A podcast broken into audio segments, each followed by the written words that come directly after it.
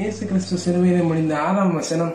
அது யோவான் எழுதின சுவிசேஷம் பத்தொன்பதாம் அதிகாரம் முப்பதாம் வசனத்திலே காணப்படுகிறது. இயேசு காணியை வாங்கின பின்பு முடிந்தது என்று சொல்லி தலையை சாய்த்து ஆவியை ஒப்புக் கொடுத்தார் இங்கு நாம் பார்க்கும்போது இயேசுவானவர் ஒரு விக்டோரியஸ் ஆன ஒரு வார்த்தையை சொல்லுகிறார். அவர் த- பிதாவானவர் அவர் கொடுத்த பர்பஸ் எல்லாத்தையும் முடிச்சார்.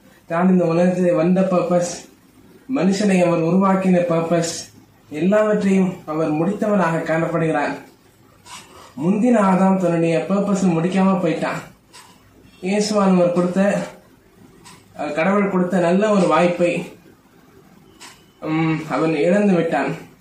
பரிசுத்தமாகவே வாழக்கூடிய ஒரு வாய்ப்பை அவனுக்கு கொடுத்திருந்தார். ஆனால் அவன் தெரிந்தெடுத்தது தவறான பாதையில பாதையா இருந்தபடினாலே தன்னுடைய பர்பஸ் அவன் ஃபுல்ஃபில் பண்ணாம போயிட்டான்.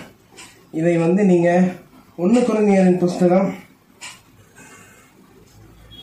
பதினைந்தாம் அதி ப- பதினைந்தாம் அதிகாரம் நாற்பத்தி ஐந்தாம் வசனம் முதல் நாற்பத்தி ஒன்பதாம் வசனம் வரைக்கும் நீங்கள் பார்க்கலாம்.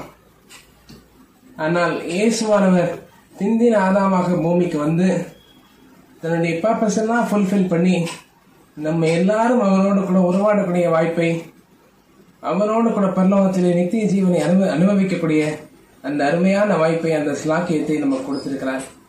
அப்படிப்பட்ட இயேசுவை நாம் இன்னைக்கு ஏற்றுக்கொள்வோம். அவருடைய பர்பஸை நம்மளும் ஃபுல்ஃபில் பண்ணுறவங்களா இருப்போம். நமக்கு கூட அநேக அநேக பர்பஸ் நம்ம நம்முடைய லைஃப்பில் ஆண்டவர் வச்சிருக்கிறார். அதை நம்ம ஃபுல்ஃபில் பண்ணுறவங்களா இருக்கணும். அதை ஃபுல்ஃபில் பண்ணி நாமும் நித்திய ஜீவனை சுதந்திரிக்க Cartel Crimen y Sin Manager.